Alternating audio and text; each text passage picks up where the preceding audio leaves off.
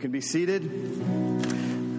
You can turn in your Bibles to Matthew chapter 5 if you didn't already do that as I grab my podium. So good to be with you this morning, to be able to see some of you and um, to join with others online. So great that you're here with us um, in whatever form. My name's Ryan. I'm one of the pastors here at City Church, and uh, it's great to again just to welcome you. And um, we are continuing this morning in our study on um, the Sermon on the Mount from Matthew chapter five uh, through seven, and.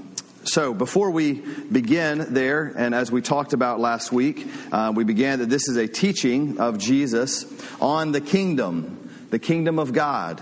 And Jesus began his ministry back in chapter 4, verse 17, by calling the, the people to himself and saying, Repent, for the kingdom of God is here, bringing the kingdom to bear and, and making it present and known in real life. Well, as we have just shared, and some of you have known this for a while or have been leading up to this moment or this season of our, in the life of our church, and perhaps if you're online with us especially, this might be the very first time that you're tuning in uh, to um, worship with us. Um, we are celebrating today the gift of God to deliver this property that we are gathering in to us. And it is a day of rejoicing and celebration for us because it is a major milestone in the life of our church. Um, March 14th was the first Sunday that we gathered as a church in 2014, many years ago, and August 18th will now be a new date in the life of our church that we celebrate and we remember God's faithfulness to us.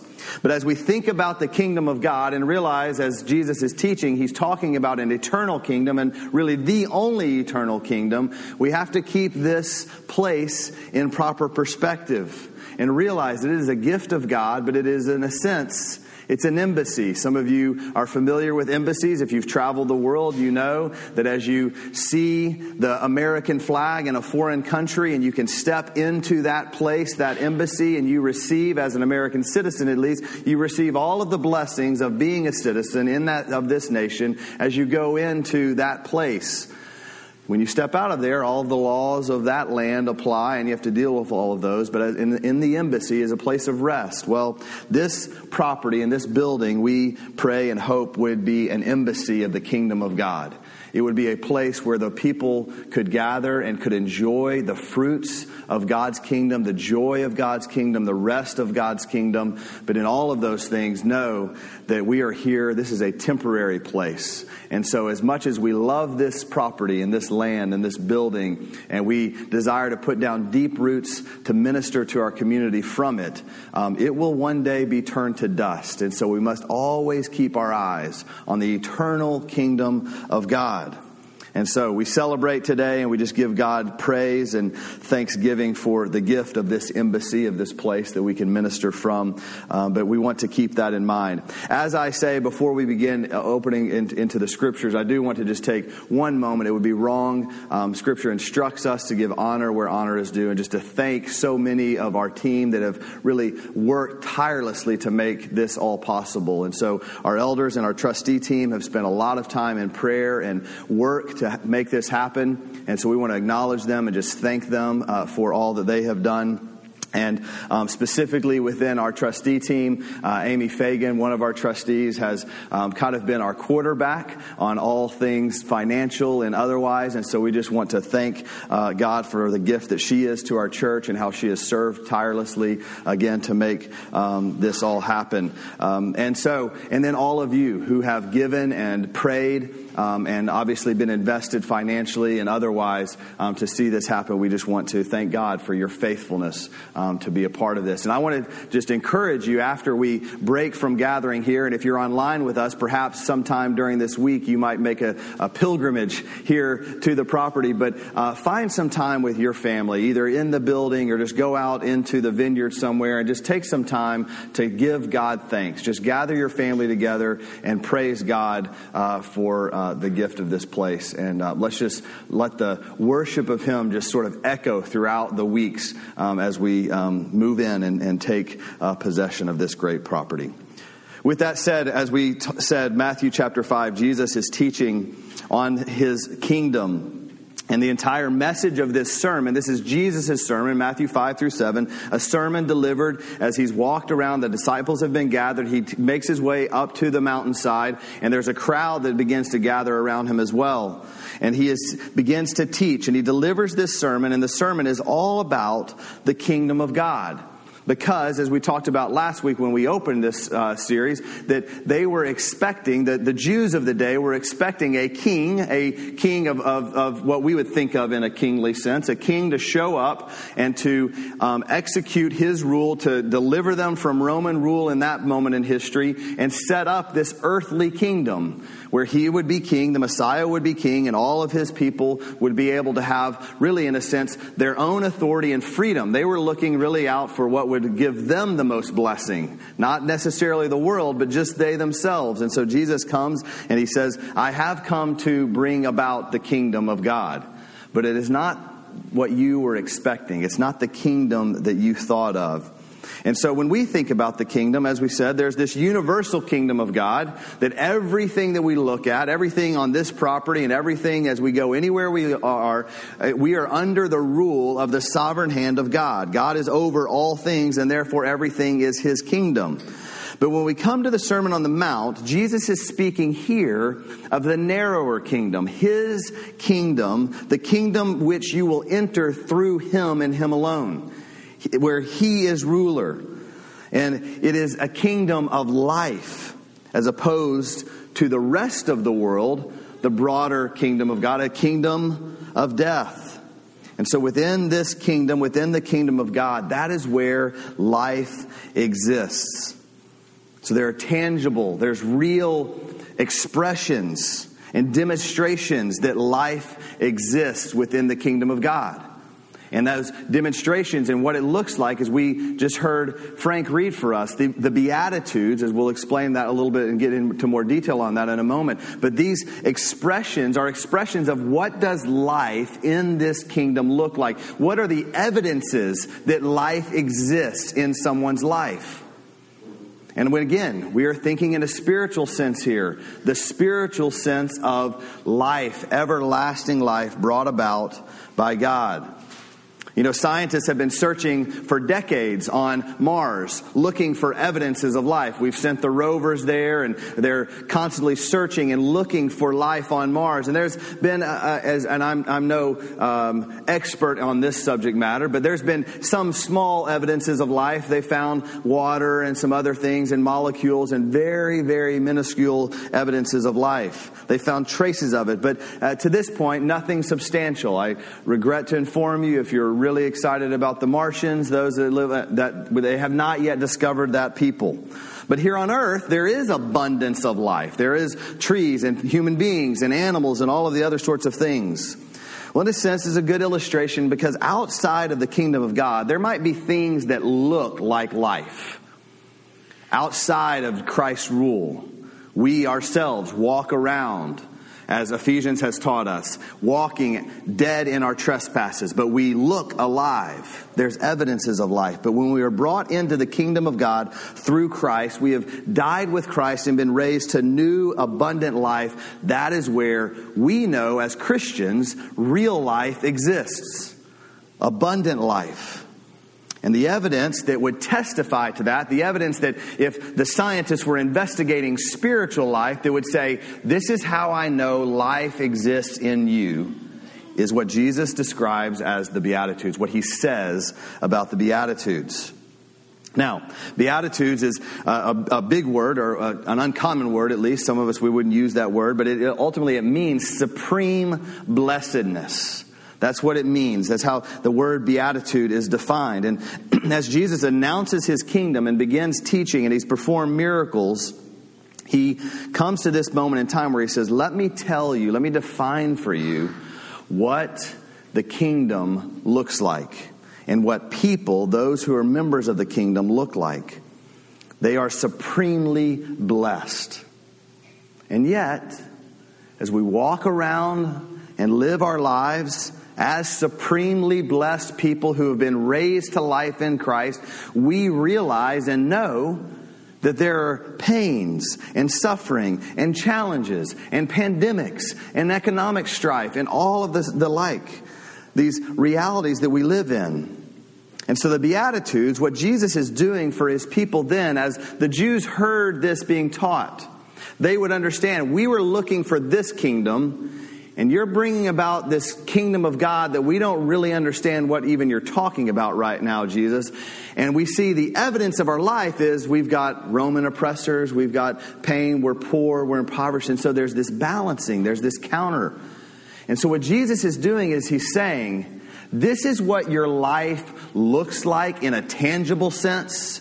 This might be the physical representation of your life, but let me explain to you how supremely blessed you are if you are a citizen of the kingdom of God. And let me call, call you to put your hope in those things. So he says, Blessed are the poor in spirit. He talks about being poor, impoverished. Now, of course, he's not using the word there talking about money, but it, it brings about the mind, their reality. They were poor. Yours will be the kingdom of heaven. It looks as if like things are really, really bad. You don't understand how great they are because you're a citizen of this kingdom. Blessed are those who mourn. In this life, yes, you are mourning, but let me assure you that you are blessed because you will be comforted with a comfort that this world will never be able to match. Blessed are those who are meek. And meek is a, an interesting word. It's hard for us to find, and, and we're going to spend an entire sermon on that in just a few weeks. But it, while you are meek, and it looks as if things are not, you know, strong for you, you will inherit the earth. These future things, and he goes on and on, but he's describing there's this balancing act. Let, yes, Jesus is saying, I understand. I, I empathize. I realize that things to you don't look well. Let me call you to remember that you, through me, are a citizen of the kingdom of God and put your hope in that. And as we live out these things, as they become markers for our life, those markers change the way we view the world. And so we come to the first of these Beatitudes. Verse 3 Blessed are the poor in spirit, for theirs is the kingdom of heaven.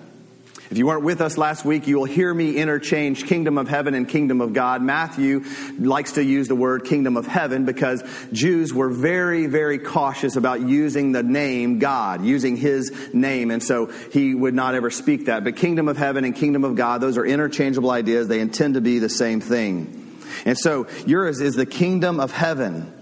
Now, this is the first beatitude. This is the first marker, the first reality of someone who is a citizen of the kingdom, because all the others will really fall under this one. There's no real way to be consistent and live out all of the other beatitudes if this first identifier is not true of you. And again, I want us to begin to think of these things rather than thinking of them as tasks to be done. Let us think of them as markers for our life, identifiers of our life. You are supremely blessed because you are poor in spirit. There are certain things that have to come first, and this is one. We have to be poor in spirit. You know, a marriage that is not committed to Christ will fail to bear the fruit that God would intend.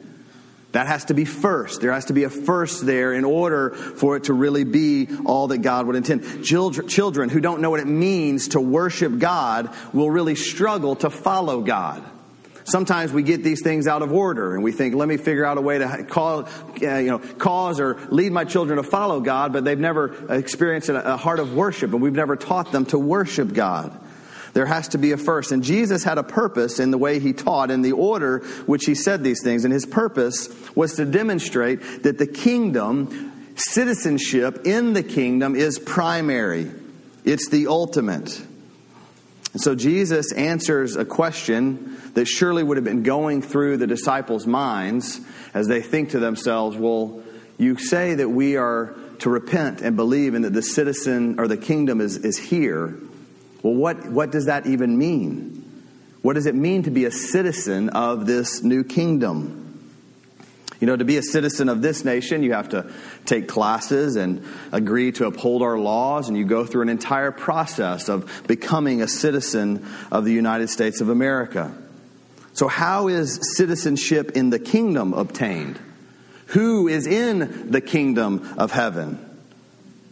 And the answer is the poor in spirit will be citizens of God's kingdom, of this new kingdom.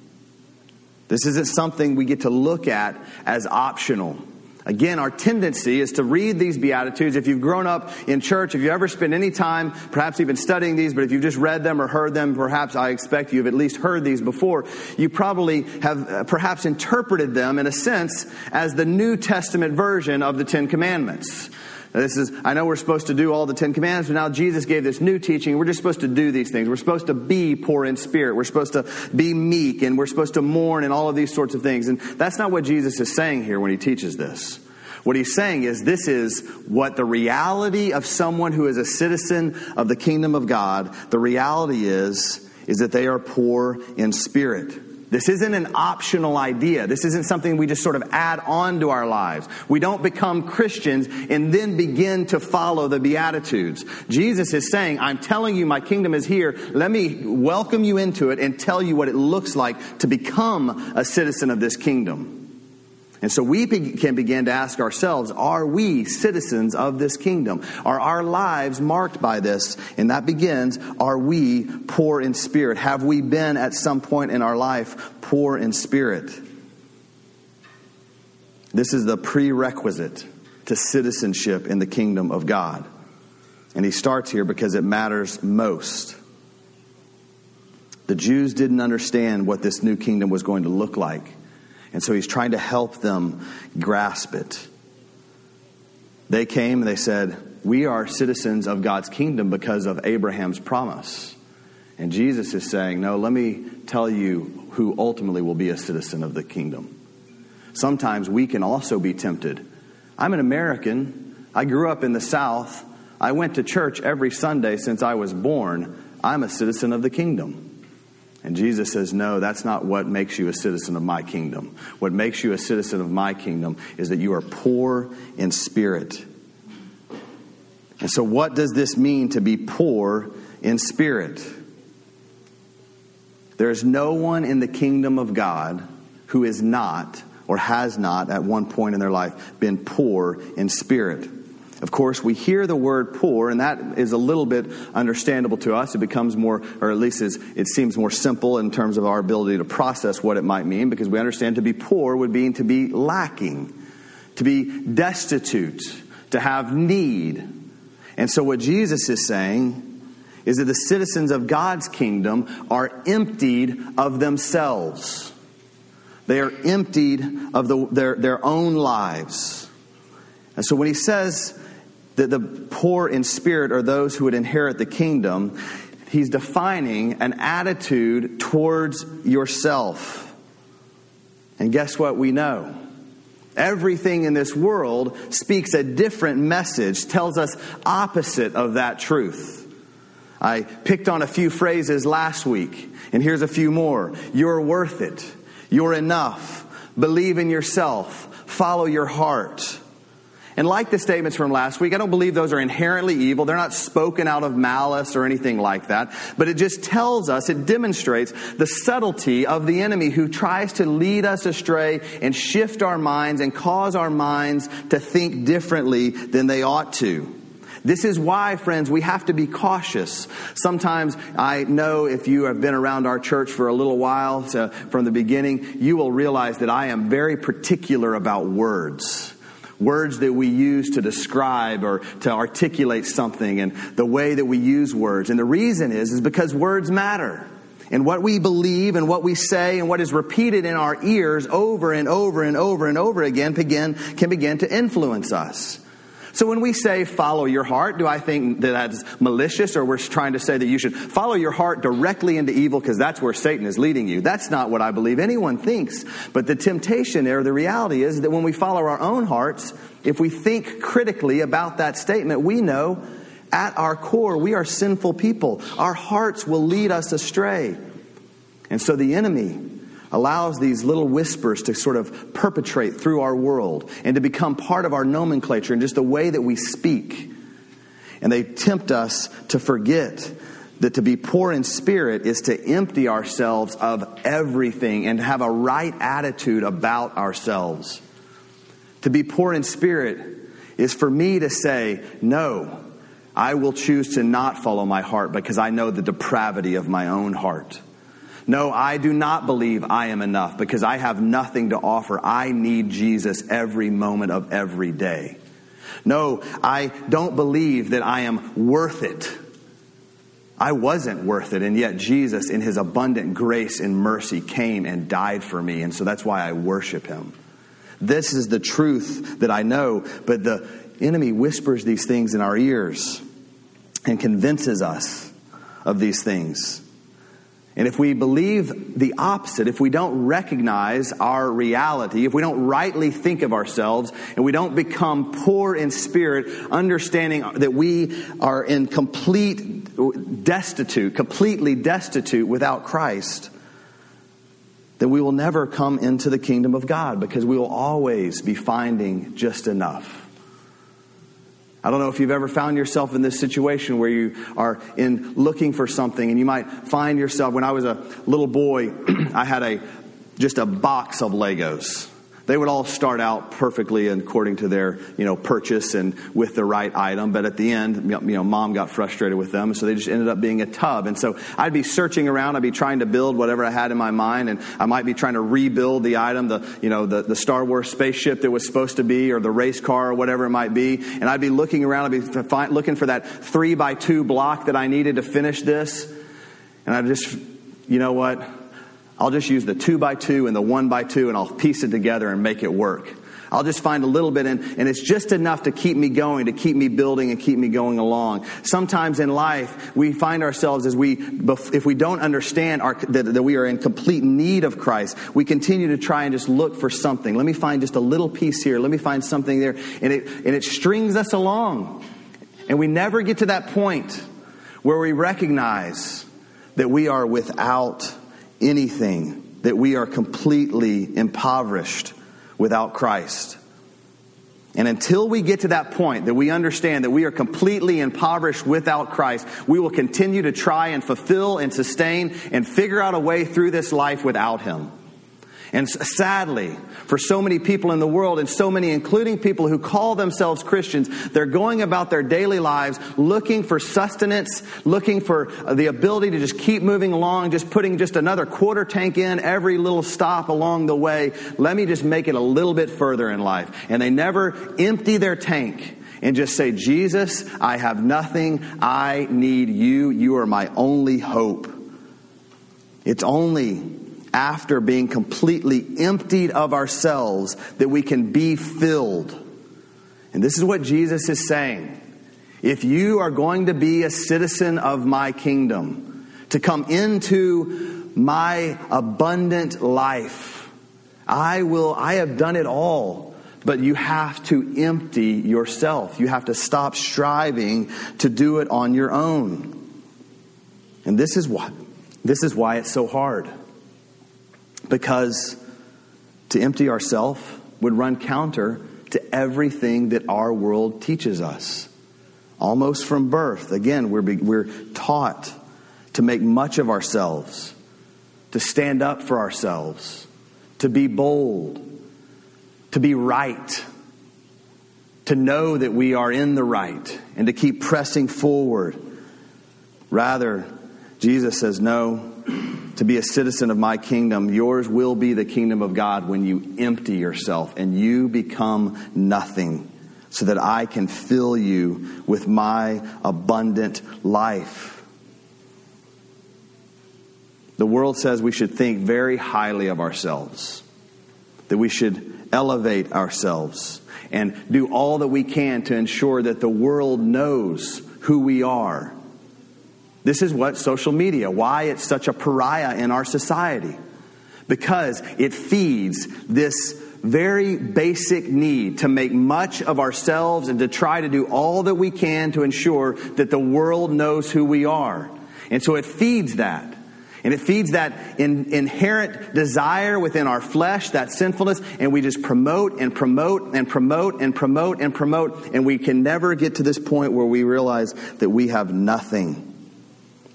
The natural man thinks of himself often, promotes himself often, believes in himself. The Christian, the citizen of the kingdom of God, empties himself and says, All I have is Christ. He is enough. He is all I need. This is what it means to be poor in spirit. And if you're thinking to yourself, this is about personality, well, my friend, they're, they're better at being poor in spirit. They're, they're just a humbler, gentler, sweeter type of person. And there's a reality that there are some of us that struggle or have more challenge in this area to empty ourselves, but this is not at all about a personality. This is a condition of the soul. This is recognition of who we are. It can't be false humility or weakness. This is what Jesus calls us to as he begins this message, saying, this is what a citizen looks like. Blessed are the poor in spirit. You may feel as if you have nothing. That nothingness might have been brought about by the physical realities of your life. Perhaps you are, to the Jewish people that he's speaking to, poor and oppressed and in need and constantly worrying about your life day after day who will be hurt, who will be injured, who will be killed in your family, all of the like. But let me tell you how blessed you are when you realize that nothing in this life ultimately matters. When you empty yourself, when you view yourself properly, rightly, just saying, it is not the most important. I am not the most important. When we let go of all of our tentacles and all of our deep and firm grip on this world, Jesus says, I will welcome you into the kingdom of heaven, and that kingdom will last for eternity. In that kingdom, there is abundant life. In that kingdom, there is life everlasting. There is joy and there is peace. And all of the things of this world fade away. And so let me just ask you, friends, do you desire that today? Do you wish that all of the challenges, do you wish that the pandemic and the economy and the election and, and the strife in your family and the struggles in your marriage and your, the, the challenges at work, do you wish all of those things would fade away? The answer, the way to have that today is to rightly view yourself and say, I have nothing. Anything that I have is from the Lord, is God's. He is sovereign over it all, and I trust Him completely, and I just let go of it. I loosen my grip on the things of this world. I let go of it all. It's not mine to deal with. It's not mine to rule over. It's not mine at all. It is the Lord's. And be filled with Christ. And so, filled by Christ, welcomed in as citizens of his kingdom, we step forward and live life. And as we are filled by Christ, we will find that we bear much more fruit. Fruit comes as we are filled with his life. Think about your plants. I don't know if your plants are like mine, but they're struggling these days, all of the heat. And the problem there is primarily water. And so the water comes up through the plant. It is, it is absorbed through the root system. The water comes out and it bears fruit. It, the, the, the plants are filled up with the life that comes from water and then fruit is born as a result of that. And when you remove the water from those plants, then the plants will wither and die and they will not bear fruit. Jesus says if we are filled up by Christ, if our life is found in Him, the living waters of His life, that our lives will be filled up with Him and we will bear much fruit, even in the midst of whatever circumstances life might bring us into. And the challenge that I see so often that, uh, that grieves me is how often, as Christians, the circumstances of our lives, of this world, of the daily things that we go through, seem to cause us to ebb and flow. This is why God's word says that we are anchored to Him. Blessed is the man who meditates on His word day and night. We are anchored. Our life is rooted in Him. We, as Ephesians says, we're not tossed to and fro any longer when we find our life in Him because our root systems are deep. In His work, the fruit of our lives will be so abundantly clear to the world. So, as we close this morning, I would just invite you have you ever truly, completely emptied yourself? Have you acknowledged and recognized the reality of your soul's condition, that you have nothing apart from Christ? I'm not asking you if you've been in church every day of your life since you were born. I'm not asking if you've given enough money to this or that. I'm not asking you any of those questions about things that you have done other than saying, I rightly view myself as having nothing. Have you ever found yourself to be truly poor in spirit, emptied? And if not, perhaps the Holy Spirit of God is speaking to you even now through a camera, sitting in the room, speaking to you and saying, You have nothing, friend. And I know all the circumstances of your life look hard. Let those just be a picture of the reality. We have nothing apart from Christ. And Jesus is saying, Yours is the kingdom of heaven if you recognize rightly your emptiness, your ability, your inability to fill yourself up. And so I would pray and I would just, just ask that you would have a conversation. I've done this a few times, especially in our season of having to have this online. My email is ryan at citychurchmelissa.com. Right now, you can just write me an email saying, I don't even know what you're talking about, but I think I probably should have a conversation. Or the Spirit of God is speaking something to you. Or reach out to a friend. You've got a friend that invited you're sitting with, a mom or a dad, or a friend, a neighbor. Have a conversation with them. Realize that the kingdom of God is so much bigger and so much greater than anything that this world can do to us. As I said at the beginning, this will all one day turn to dust, including all of the pain and suffering that this world can bring. So just rightly view yourself. The reality, what Jesus says is true. We have nothing. That is true. Do we believe it is another question. Or will we keep searching for that extra Lego, thinking, oh, I can keep building the plane? I can keep finding my own way? Would you can just confess to Jesus, I have nothing apart from you? And for those of us who at one point in our lives have believed that, understand that, know that to be true, that's, the, that's the, the condition of our souls, I would just ask us to consider do we have a fruitfulness that testifies that we have emptied ourselves of this world? Or does our life say to our neighbor, Yeah, I've got Jesus, but I'm going to keep trying to do everything my own way? I'm going to keep building on my own. I'm going to keep living under my own strength. Do we live as people who are citizens of the kingdom of God, having been emptied of ourselves? And do we let it all go? Our witness to the world is at stake, friends. Be a people, let us be a people that have emptied ourselves and said, All I have is Christ. All I will proclaim is Him and Him crucified. That's all I can give you, is that Jesus paid it all. I don't know the answer to that question. I don't know the future of that. All I know is that this is God's kingdom and He rules over it all. Is that the testimony of our lives? That's the fruit that we are called to bear. And that's the fruit of living a life of being poor in spirit, emptied of the world. Let me pray and ask the Spirit to lead us. Holy Spirit of God, we thank you for your truth. Thank you for a Savior who came into the world to be with us. And even as he began to preach, he understood the condition of the world. He didn't He didn't say that we just look the other way, turn a blind eye, forget what is going on. He said, "No, realize that whatever you're dealing with,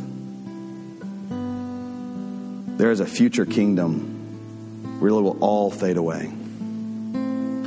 So I pray, Holy Spirit, that you would reveal yourself, reveal the truth of your word to anyone who is listening. And that today might be the day of salvation where someone, perhaps for the first time, even after being in church every Sunday for 30 straight years of their life, would say, I, I understand, I rightly view my condition. I have nothing. And where they just open their hands before you, Lord Jesus, open their hearts, their, their lives, and be filled with you with your life, your abundant life. And I pray that you would equip us as your saints, those who have been called by you, called to you, Lord Jesus. Help us to bear the fruit of being filled with your life and your life alone. Empower us to just let go, Lord, of the things of this world so that our testimony the witness that we might offer would be a witness of who you are. We pray all these things in the precious name of Jesus. Amen. Well, thank you so much for gathering with us this morning. It's such a joy again to be able to be with you. As we close, I just wanted to um, share two brief announcements or, or, make you aware of two things. And the first is that this evening at 7 p.m., um, we're going to gather as a community with other Christ followers, other churches from around our community to pray uh, over our upcoming school year. And so I would invite you to just come to Cardinal Stadium tonight at 7 p.m. Please wear a mask as you uh, show up there. Uh, and we are going to just pray over every campus. This is something something we've done for many years um, in our church and really in our community. And so just want to invite you to be a part of that. And so bring your entire family, come tonight uh, at, uh, at 7 uh, o'clock to be a part of that. And then the last thing is, as I, I said this morning, we're so thankful for uh, what God has done here and just the blessedness of this space. I want to invite you to take some time to just pray on the property and thank God for this.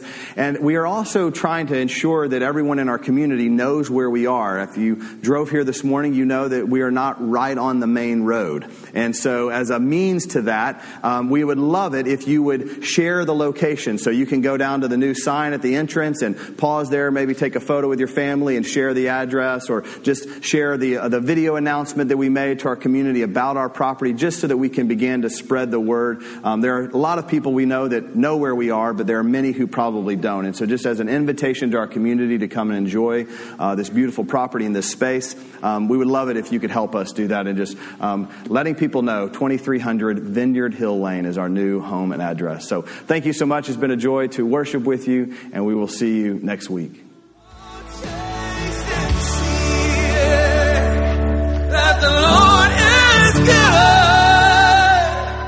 Thanks for listening to the preaching of God's Word at City Church Melissa. We meet Sunday mornings at 8:30 and 10:30 a.m. at 2300 Vineyard Hill Lane, and we look forward to seeing you there soon. City Church Melissa, for the glory of God and the good of the city.